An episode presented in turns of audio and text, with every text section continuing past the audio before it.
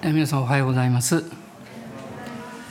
カリフォルニアの森林火災がまだ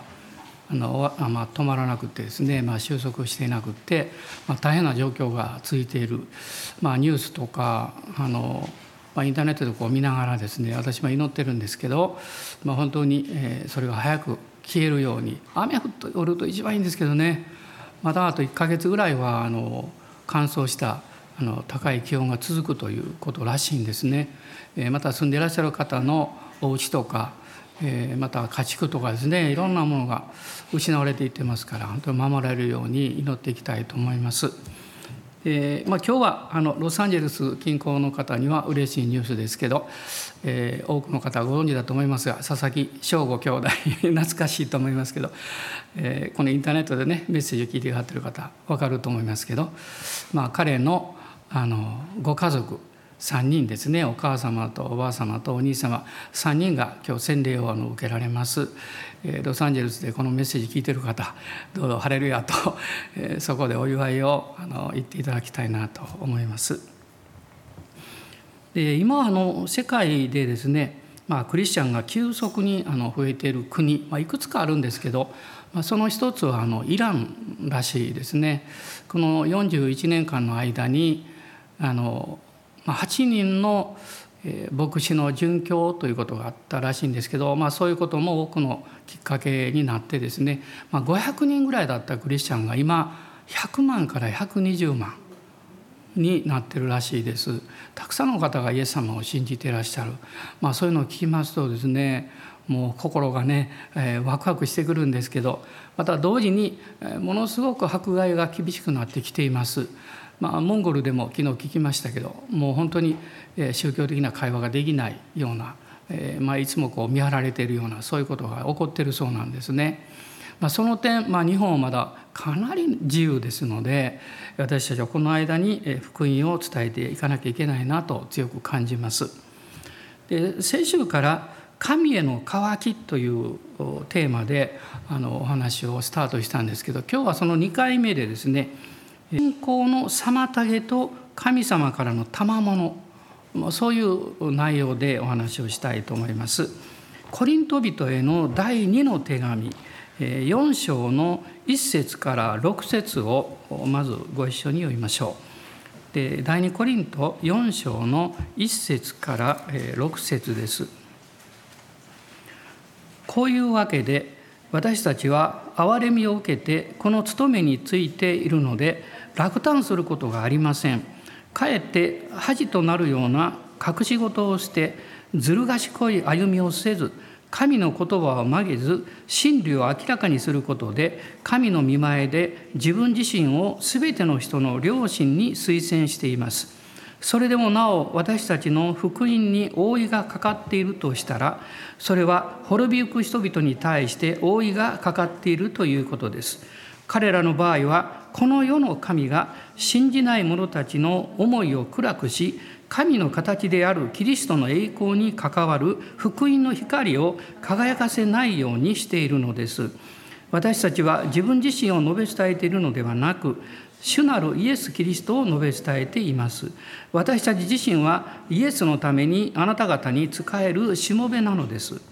闇の中から光が輝き出よと言われた神がキリストの御顔にある神の栄光を知る知識のを輝かせるために私たちの心を照らしてくださったのです。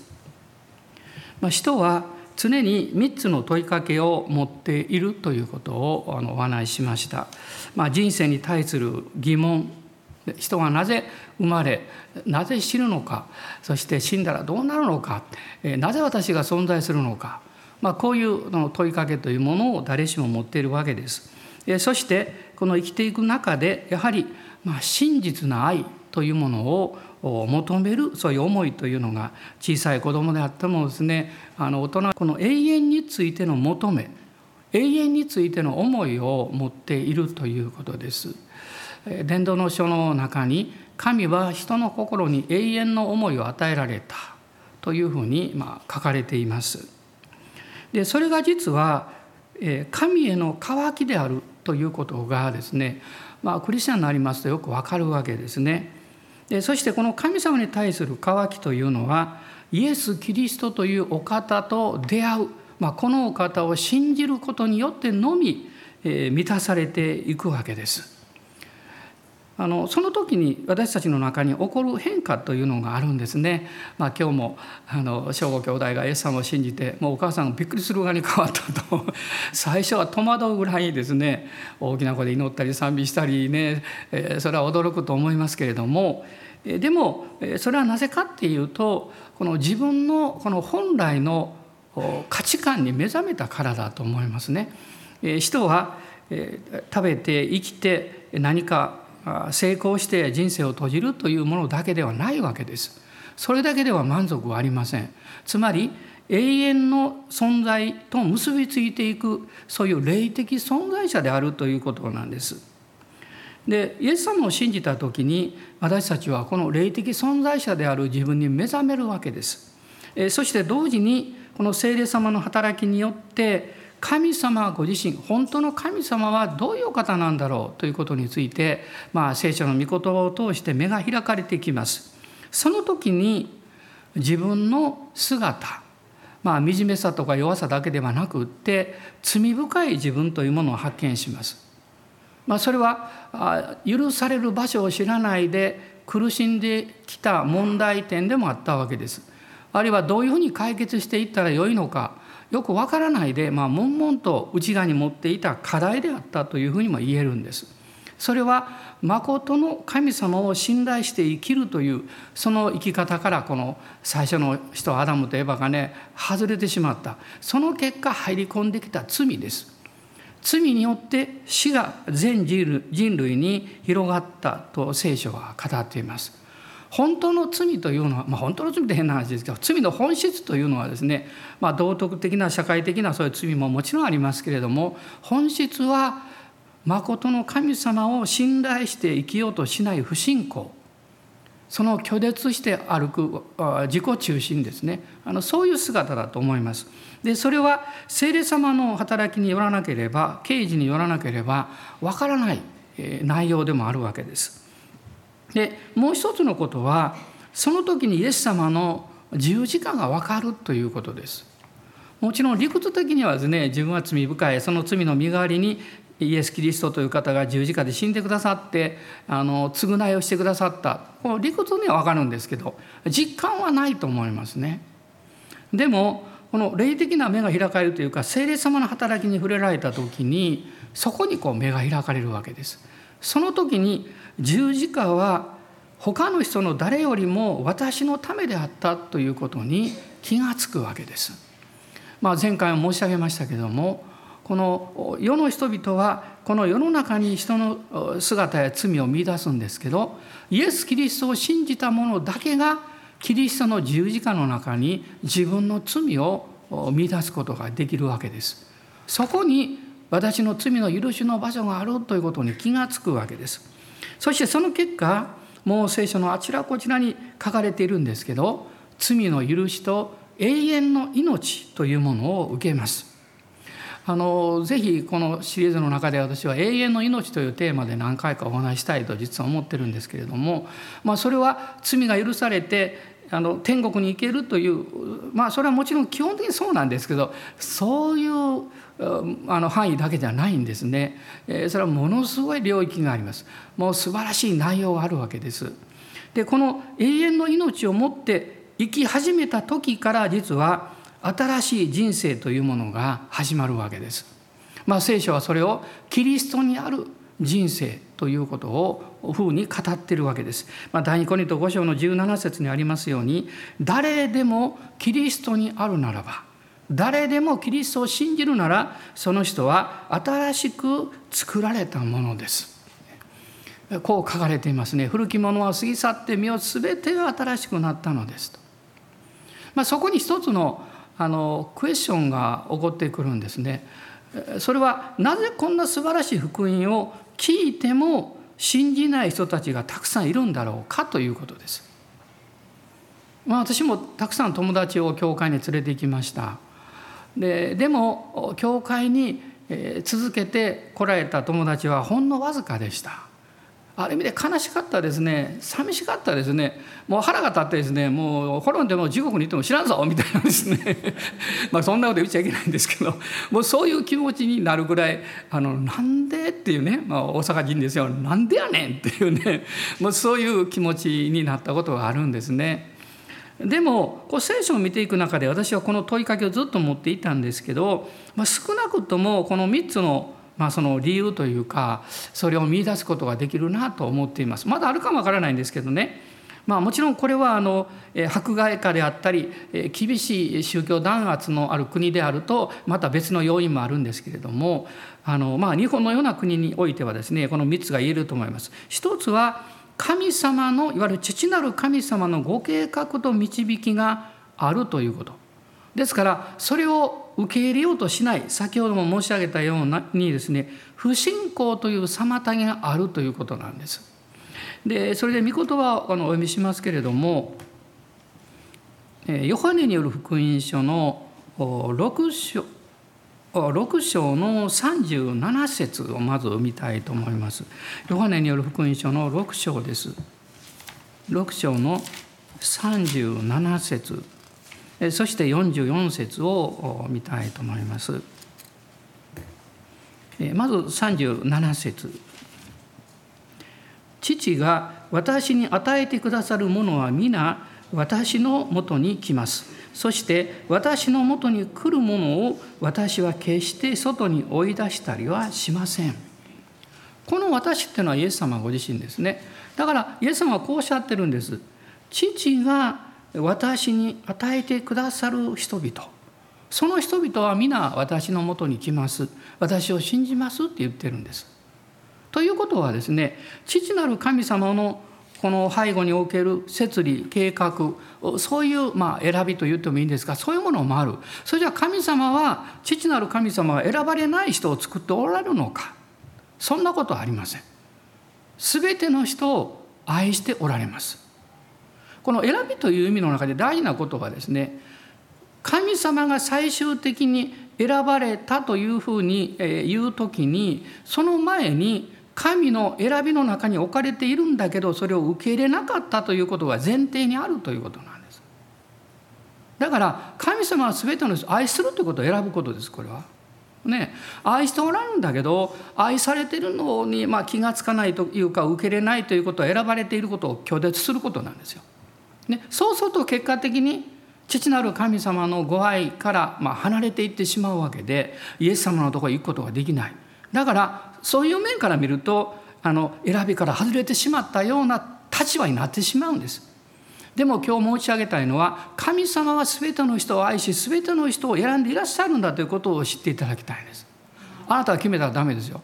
あの人頑固やからもう知らんとか言ってですね。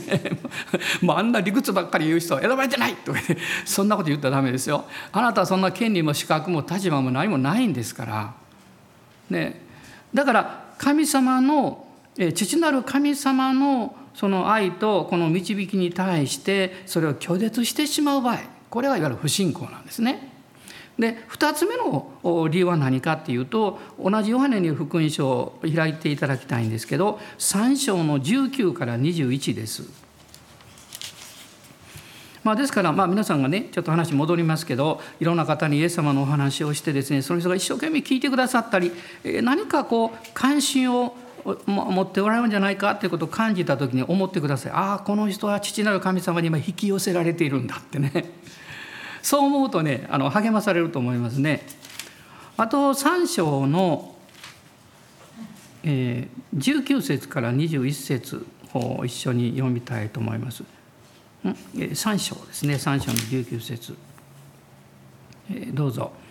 その裁きとは光が世に来ているのに自分の行いが悪いために人々が光よりも闇を愛したことである。悪を行う者は皆光を憎みその行いが明るみに出されることを恐れて光の方に来ないしかし真理を行う者はその行いが神によってなされたことが明らかになるように光の方に来る、まあ、2つ目のことはですね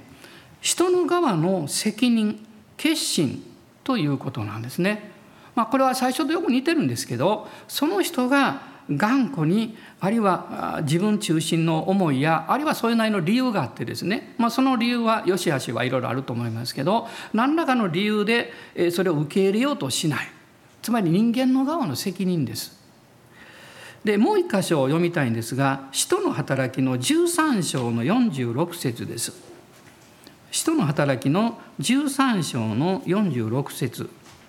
まあ、これはパウロとバルナバが宣教旅行に行った時のことなんですけれども46節。そこでパウロとバルナバは大胆に語った。神の言葉はまずあなた方に語られなければなりませんでした。しかしあなた方はそれを拒んで自分自身を永遠の命にふさわしくないものにしています。ですから見なさい私たちはこれから違法人たちの方に向かいます。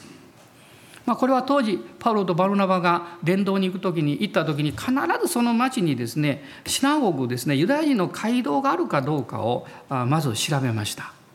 でユダヤ人の街道というのはもうローマ帝国中いろんなとこあったんですけどもその街道ができるためにはですね10人以上の成人したユダヤ人男子がいなければ街道を作ることはできなかったんです。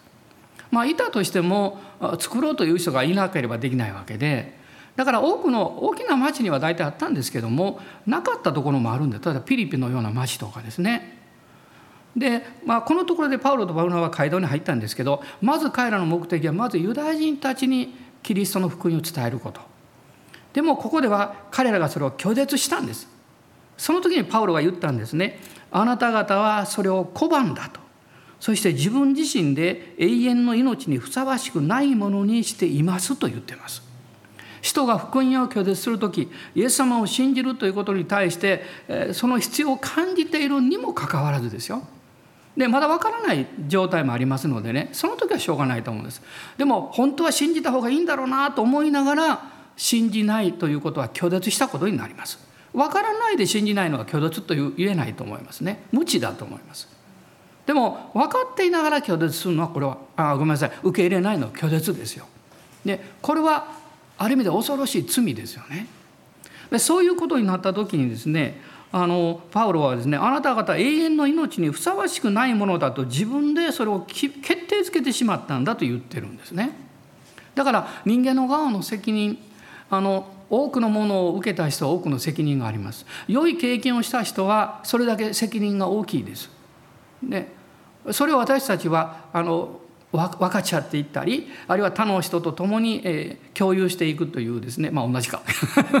まあそういうことをするあの責任というものがあるんです。だから恵まれるっていうのは嬉しいんですけど同時に責任がついて回るということを忘れないでいただきたいんです。それは立場とか権力とかそういうものも同じですね。与えられれば与えられるほど責任が大きくなります。神の前における裁きも大きくなるということを忘れてはいけないと思います。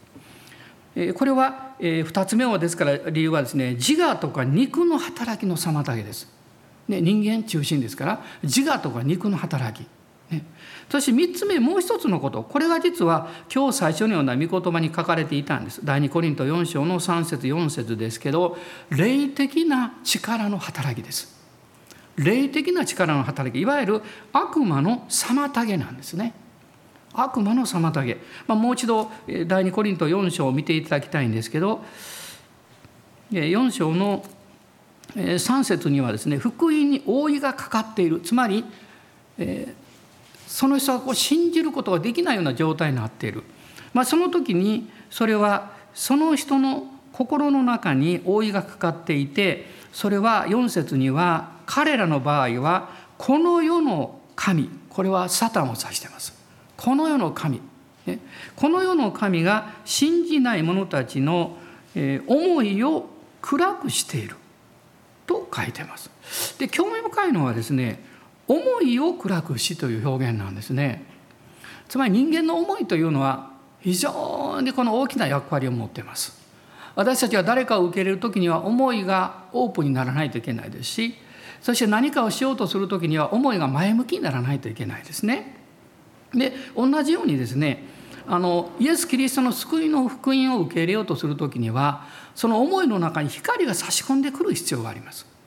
光を見た時にはもう理屈抜きにああこれは信じないといけないなとか思うわけですけどでも光が閉ざされてしまうとですね暗闇の中にいるので光と言っても分かんないわけですよ。で説明できませんから光のことはね。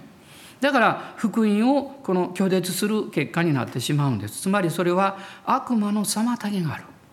だから私たちは祈る必要があるんです。取りなす必要があるんですね。取りなしというのは、えー、誰何々に対してあるいは何々のためにという2つの意味を持ってるんです。何々に対していうのはですねこれは悪魔とその暗闇の力に対して私はイエスの皆によって立ち向かうということです。何々のためにっていうのは誰かのためにその人の救いと恵み祝福を祈ってあげるということです。常にこれがこの鳥なしの祈りの中にはこの必要なわけですそしてま神様の恵みとその人が心をオープンにしてイエス様を信じるという決心をした時その妨げからですねあの救いに入ることができた時もこれは万々歳ですね。で私も初めてあのイエス様を信じる祈りをした時本当にあのよく分からなかったんですけど何か嬉しい気持ちがありました。でも喜んでくれたのは周りの人たちですね。もっと喜んでくれました。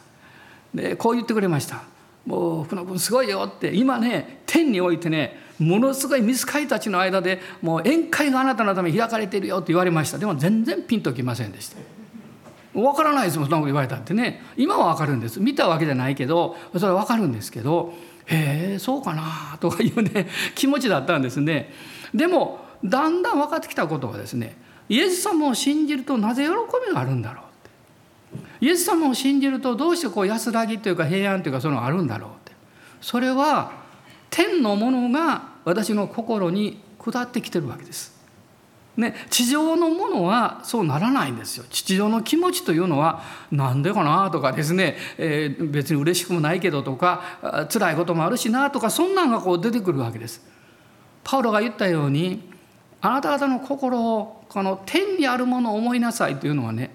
天にもうすでにあるものあなたのために準備されているものを受け取りなさいということなんですよ。それは祈りと賛美によってつまり信仰によって受け取るわけです。ああ今神様私腹立ってるんです。もう面白くないんです。でも天の平安と喜びを信仰によってイエス様を通していただきますっていうわけです。感情は第一じゃないんですよ。あの感情はついてきます必ずね。でも最初は御言葉を淡々と信じる信仰です。まあ、恩師がいつも私に言ってくれました。感情はあ信仰は感じられない。信仰は匂いがしない。信仰は色がついてない。どうして分かんのって思いました でも体験できるんです体験できるんですイエス様と言った瞬間にイエス様賛美した瞬間になんかつぶやいたりなんかぐちゃぐちゃぐちゃって思ってた自分がバカらしくなるんです。ねなんでそんなことくよくよしてたんだろうってねえなんか心の中に妬みとか羨みとかなんかそういうものがあったとしたらそれはイエス様を見ないで人を見てるからですよ。人を見てあなたは幸せにはなりませんよ。励まされることはもちろんあるんです。ね、あるんですけど本当の幸せ幸せは上から来るんですよ。アーメン感謝します。ね、ですからイエス様を信じた時にその神様がくださる贈り物、ね、それがあるんです。その贈り物あの、まあ、大きなことを私4つほど言いたいんですけどまず1番目のことはねもうすでに話してますけど心の癒しと平安が与えられるということです。心の癒しという意味はですねあの、えー、どんなに素晴らしいものをいただくあのくださるという機会があってもそれを受け取るあなたの手が汚れていたり受け止める入れ入れ物が汚れているとですねそれダメになってしまうでしょ？だからあの癒しの目的というのはあなたがすごい人になるためじゃないんです。神様からのプレゼントを受け取る受け取ることができるように準備されることなんです。ね、穴が開いてると漏れてしまいますしね。ね汚れてると中身が台無しになってしまいますし。で入れ物が小さいと少ししかもらうことできませんしね。だから前に話したことあるでしょ？ある人がですねあのキャンディーをもういっぱい持ってきてその近所の子供たちに来てねあげるよってもう両手を広げてねこうしてね思いっきり手を広げなさいでもう手に乗るぐらい全部あげるからって。子供ですね。こう指を引っ張ってですね。手をこう少しでも大きくしようとして 受け取るわけです。でもどんなに受け取ろうとしても自分の手は限られてますね。賢い子がおるんですね。お父さん呼んできてですね。自分の手の下にお父さんの手を置いてですね。自分の手から漏れたのはお父さんの手の上に乗るんですけど、まあ、それを見たねプレゼントをする人が「賢い子供やね」って言ってねそういうしてくれたそうですよ。ね。私たちもそうです。自分の入れ物はちっちゃいですよ。でも父なる神様の手は大きいですから。この神様の御手を借りてあなたの人生を生きてください。神様の御手の助けを受けてあなたの生活をしてください。そうすればあなた豊かになります。何よりもあなたを恐れる必要がない人になっていくはずなんですね。でこの心の癒しと平安というのがあのが起こっている時というのは実は私たちはキリストの愛の中にとどまっています。でヨハネによる福音書の15章の9節を見ますとイエス様がね私の愛の中にとどまりなさいとおっしゃっています。で私の愛の中にとどまる人は喜びが満ち溢れると言ってます。愛の中にとどまらないということはもちろん信じないということあるいは信じてはいるけど従ってはいないとかね、まあ、もう人間って複雑ですからねいろんな状況があるんですよ。でもそのまま委ねていくそのまま信頼していくということです。自分の気持ちがどうであってもいいんですそのまま委ねたらいいんですよね。その時にこの癒しと平安がやってくるんですけどそのことがやってきた時に私はもう絶えず話してる3つのことが起こるんですね。セルフイメージが回復するということです。あなた自身の、えー、自分自身に対する健全な自己評価が、えー、を持つことができるようになるということです。あの残念ながらですね、まあ、私もかつてそうでしたけどほとんどの人が自己評価が低いです。低いだけじゃなくてダメだと思ってます。で自分はダメだと思うような思いというかなんかそういうふうなこう感情みたいなものねそれはですね一番こうあの霊的な歩みの中においても有害なんです。あのそれは良いものを受け取ることを拒絶していくんですね。でところがそんなこと言われてもね自分を受け入れられない自分を許せない自分の過去の失敗もいっぱいあるもんって思うでしょでもイエス様を信じたらすごいですよ。身をね全てが新しくなったその前に「古きものは過ぎ去った」って書いてるんですよ。ね古きものは残ってるけどその上に新しいものがやってきた。これごちゃ混ぜですからね。これは大変ですよ。で古きものが過ぎ去った。別の表現で言うとあなたの過去は全て神様の手の中にも捧げられましたということです。アーメン。アーメン。感謝します。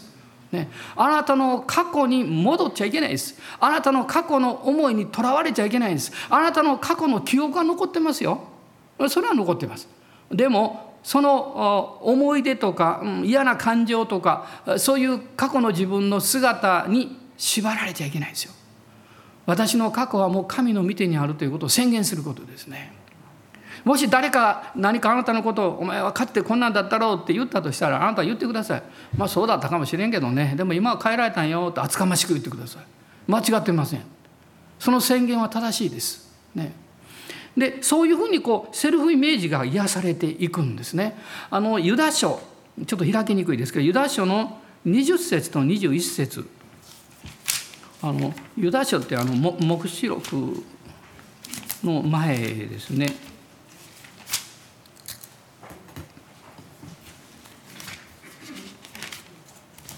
これ一章しかないんでねこれ開きにくいんですけど黙示録の前といっても黙示録一番最後ですからねえっ、ー、と400何ページだ？90ね。400って言いながら自分がこの字が見えない。ちっちゃくて。で20節と21節一緒に読んでください。しかし愛する者たちあなた方は自分たちの最も聖なる信仰の上に自分自身を築き上げなさい。精霊によって祈りなさい。神の愛のうちに自分自身を保ち永遠の命に導く私たちの主イエス・キリストの憐れみを待ち望みなさい。アーメン。ここに聖なる信仰の上に自分自身を築き上げなさいと書いてます。それは聖霊によって証しされる神の言葉を信頼しなさいということです。精霊によって明かしされる神の言葉っていうのは聞いた言葉だけではなくって聞いたものがあなたの内側から精霊によって「アーメン」と言える時です。ね、その御言葉の上に自分を置きなさいと書いてます。そして神の愛のうちに自分自身を保ちなさい。もうあなたは神の愛の中に置かれているんです。イエス様信じてるんで。だからこれから神の愛キリストの愛の中に入らなきゃいけないんじゃないんです。出てはいけないんです。全然違うでしょ。もともと入ってるのが出るのとですね入ってなくて入ろうとするのと 全然違うんですよすでにあなたはキリストの愛の中にあります。でイエス様がね、えー、あの私の言葉によってあなた方はもう清いのですと弟子たちに言いましたね。もう贖いは完成してるということです。救いは完成してます。イエス様の知識と許しと清めは完成してるんです。だから私はキリストの愛の中にあるんだと信じたらいいんですね。すると聖霊様があなたのうちに働いてくださるんですよ。で自己評価っていうかそのセルフイメージが癒されていきます。変えられていきます。そして同時に神様のイメージが回復します。神様を悪く考えてる人がたくさんいます。神のイメージをなぜ悪く考えるかっていうと世の中が悪いからです。で神を信じなさいと言うけどこんな悪い世の中見てるとこんな世の中作った神様なんか信じられるかってね当然思うと思いますよ。腹が立つと思いますよ。なんで愛する人を奪ったのかって。自分の予期せぬ時にこんな思いがけないことを神がおられるんだったら怒るのを許したのかってね。みんなそういう疑問持ってますよ。でも神様のこの本当の姿はですね愛なる神優しい神なんです。罪が入り込んでサタンという霊的存在者がまだいるのでですね彼はもうあの滅びに行くのを知ってるからあのもがいてるわけですよ。地獄に行くのを道連れ探しとるわけです。だから私たちを不信仰にして神様の愛から引っ張り出して一緒に連れて行こうとしてるんですよ。まあ分かりやすく言えばこういうことなんです。だから私たちは神様のイメージに騙されてはいけないんですね。まあ、詩篇の23編先週お話ししましたからまた先週のメッセージ聞いてくださいね。23編の中を見るとダビデという人はですね神様は良い羊飼いだとこの告白しました。でヨハネによる福音書のえさっき、えー、開いたところですけど8章のこの44節を見ていただきたいんです。8章の44節。ヨハネの8章の44節。あなた方は悪魔である父から出たものであってあなた方の父の欲望を成し遂げたいと思っています。悪魔は初めから人殺しで真理に立ってはいません。彼のうちには真理がないからです。悪魔は偽りを言う時自分の本性から話します。なぜなら彼は偽り者また偽りの父だからです。悪魔は偽りの父です。悪魔は本当の神様を悪いイメージにしてあなたの心に植え付けています。それだけじゃなくって父なる神のふりをしてあなたに悪いイメージを植え付けます。これは悪魔の働きだということをイエス様ははっきりここでこのおっしゃってるんですね。でも聖霊様は光を投げかけることによって闇を追い出します。間違いを指摘するんではなくて光を投げかけることによって私たちの良心と私たちの霊的な直感力がそれを見抜きます。光は全てを明るみにするからなんですね。だから精霊に導かれていく時に大事なことは善悪ではありません。命か死か死かです。生きるか死ぬかです。ね、このあのいわゆるあの判断力ですね。神様は人を生かそうとします。神様は人を殺そうとは絶対なさいません。悪魔は人を滅ぼし殺そうとするんですよね。こういうこの悪いこの地なる神様のイメージから私たちは自由にされる必要があるんですね。3つ目はこの2つのことが回復するとあなた自身の人生のイメージが変えられるわけです。まあ、よく知っておられる御言葉ですけどあの読みたいと思います。詩篇の103編の1節から5節です。特にこの5節はあのとても有名ですね。詩篇103編の1節から5節我が魂よ主を褒めたたえよ。私のうちにあるすべてのものよ。聖なる皆を褒めたたえよ。我が魂を主を褒めたたえよ。主がよくしてくださったことを何一つ忘れるな。主はあなたのすべての咎を許しあなたのすべての病を癒しあなたの命を穴からあがなわれる。主はあなたに恵みと憐れみの冠をかぶらせあなたの一生を良いもので満ち足らせる。あなたの若さはわしのように新しくなる。特に5節あなたの一生を良いもので満ち足らせる満ち足らせるということは満たしてくださる方がいるんだということなんです。アーメンそれが良い方だ父なる神なんだよと聖書は言っています。ダビデはそれを知っていたんですね。私たちもキリストを通してそれに気づくわけです。そういうふうに心の癒しと平安がキリストを信じることによって神様からの賜物として与えられるんですね。二つ目は霊的な解放と自由が与えられるということです。コロサイ人の手紙の一章の13節と14節を読みます。コロサイ人の手紙の1章の13と14です。未知は私たちを暗闇の力から救い出して愛する御子のご支配の中に移してくださいました。この御子にあって私たちは贖いすなわち罪の許しを得ているのです。贖いすなわち罪の許しを得ているのですと書かれています。贖いというのはあの覆うとか身代わりとかですね担う担いでいくということが意味があるんですけどもう一つはですね一つの支配の中から外側の支配の中に移すことを意味しています。暗闇の死の支配から命の支配の中に代価を払って買い取ってくださるという意味です。代価はキリストの十字架です。ですから新しい支配生活領域の中に私たちが生きるようになるんです。これが自由なんですね。でそのことを御言葉は許しそしてあがないという表現で語ってるわけです。だからあなたは暗闇の世界で生きる必要がないということ。暗闇の力もあなたは暗闇の中に生きるようにあなたを縛りつける権利をもう持っていないということです。その鎖を打ち砕かれているんですね十字架によって。その偽りの鎖を持ってきたらあなた言ったらいいんです。イエスの知識と皆によって出てきなさいと。私はキリストにあって自由ですと宣言するんです。で賛美をするわけですね。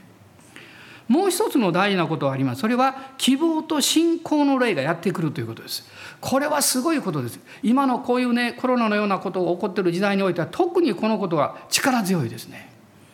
もうニュースとか私の感覚はこの不安がいつでもやってくるようなもう準備が整っています。でも私たちはノーと言いますそれは私たちの内側にはそれに勝る希望と信仰の霊がつまり偉大なお方を信じることのできる力が与えられてるからです。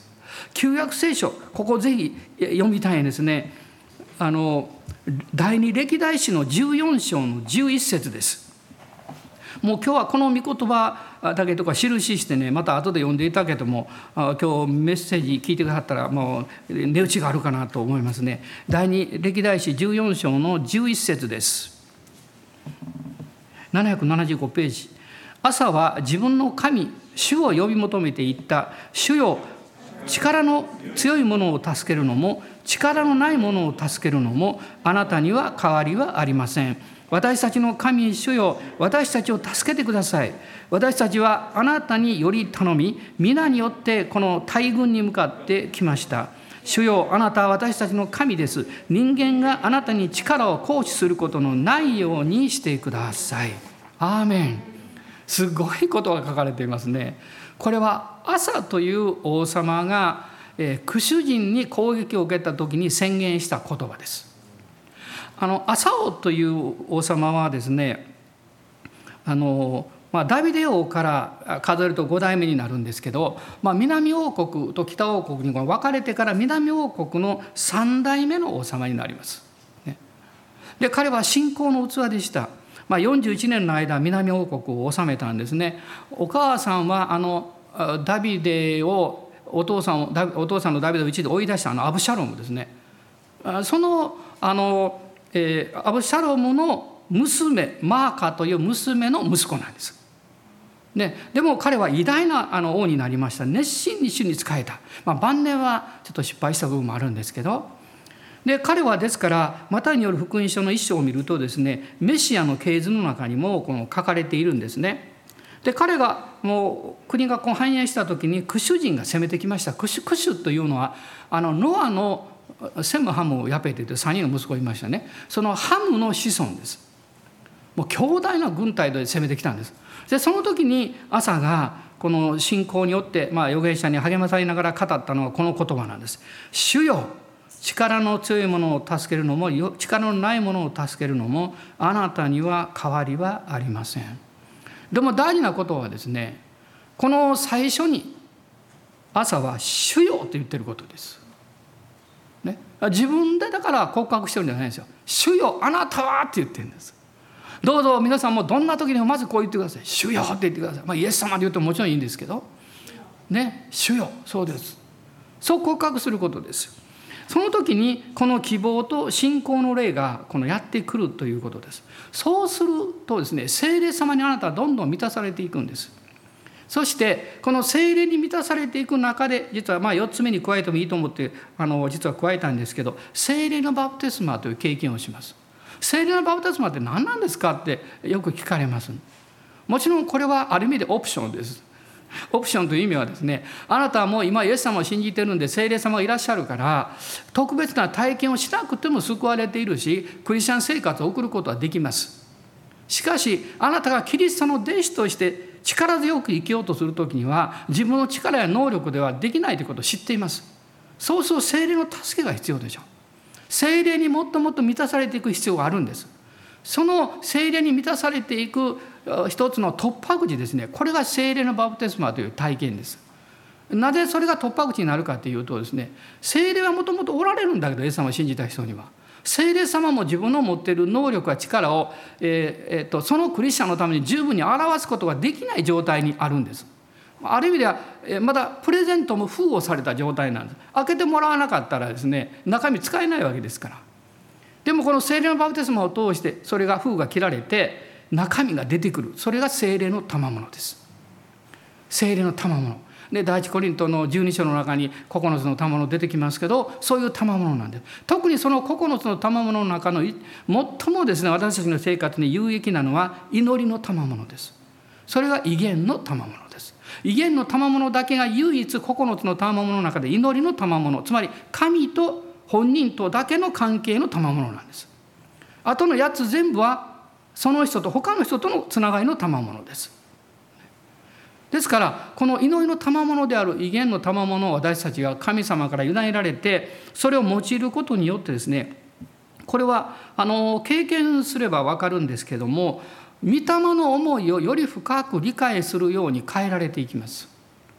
御言葉はねどんなに理解しようと思ってももちろん知識的にいわゆる歴史的に言語学的にそれはあのかなり学ぶことはできるでしょうけどでも一番大事なですね御言葉って何かっていうと父なる神の心でしょ心は学びによっては分からないですよ。心はその人を知ることによってのみ分かるんです。だから聖霊様はキリストご自身を私たちに知らせようとしておられる。キリストを知る時にキリストによって父を知るんです。だから父と私は一つであるとイエス様おっしゃったからイエス様を知るということは父を知ることなんです。だだから私たちの命の経験というものは日々にこう開かれていくいわゆる祈りによる交わりを通して父をもっと知っていくんですけどこのああの威厳の祈りの賜物はその大きな助けになります。その私たちのガガが父を知る時にすごいことはですね今自分が関わってる現実の生活のことに関するあの、えー、何というか、えー、ある程度の理解とか導きとかですねそういうものを受けることができるということになるんです。これが私の実生活に非常に結びついていきます。だからあの聖霊様があなたの内側に働いて時には夢を通し時には誰かの御言葉を通しあるいは交わりの言葉を通して語られるでしょう。でもそれだけじゃないんです。あなたが威厳で祈り主を礼拝し賛美している時に聖霊はあなたの心に深く語られます。私はまあ自分の経験から言うとですね何かをのために祈りそのことの答えが出る以上に父なる神様の心はそうだったんだということが分かった時が一番嬉しいです。それを与えられても与えられなくてもね大事なことじゃないと思ってます。ああお父さん私愛してくれていたんだって分かると本当に嬉しいです、ね、そのその父の心をの触れ合いを私たちに与えてくれる一つの道筋はですねやはり祈りによる交わりだと思うんですよね。それをこの祈りの賜物は助けてくれるわけです。そして神の御心がこういうことだったんだなということが分かってくるとおのずと信仰の確信がきます。で、これはこういうことで分かれば信じたりだけのことですから、まあ、そういう意味においてですねこの神様がくださる賜物というのはキリストを信じた時に心が癒されてそして神の賜物を受け入れられるようにますます準備されていって自由が与えられて信仰の霊が来てこれは同時に起こっていくんですけどそして精霊で満たされて主を賛美するんです。主を賛美するんですね。その時に偉大なお方の道からを経験できます。アーメン。感謝します。どうぞお立ち上がりください。主を礼拝しましょう。ハレルヤ感謝します。アーメン。アーメン感謝します。アーメン。ハレルヤハレルヤ。今しばらくご一緒に祈りましょう。あの自由に威厳で祈ってくださっても結構ですしあるいは賛美します。祈ってくださってもいいですしハレルヤと賛美されてもいいですね。主を崇めましょう。主の心をもっと知りたいです。いろんな課題は山ほどありますね今は特に。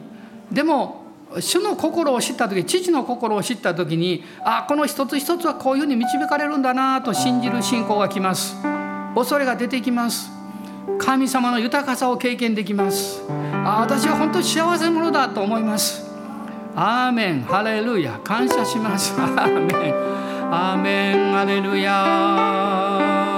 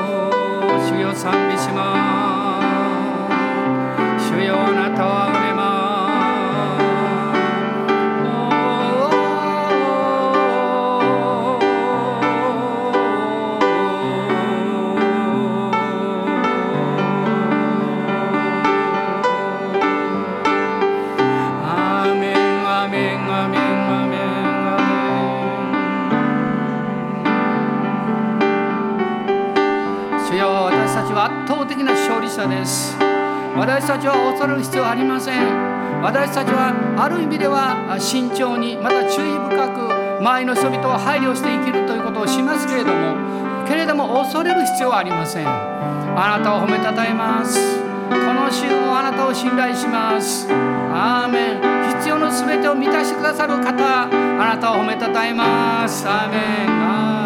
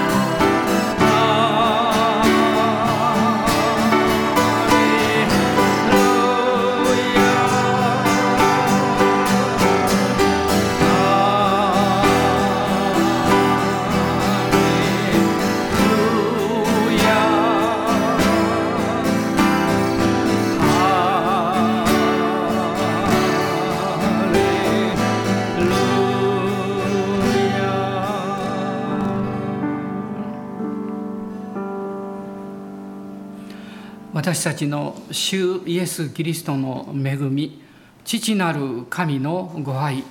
精霊の親しき御交わりが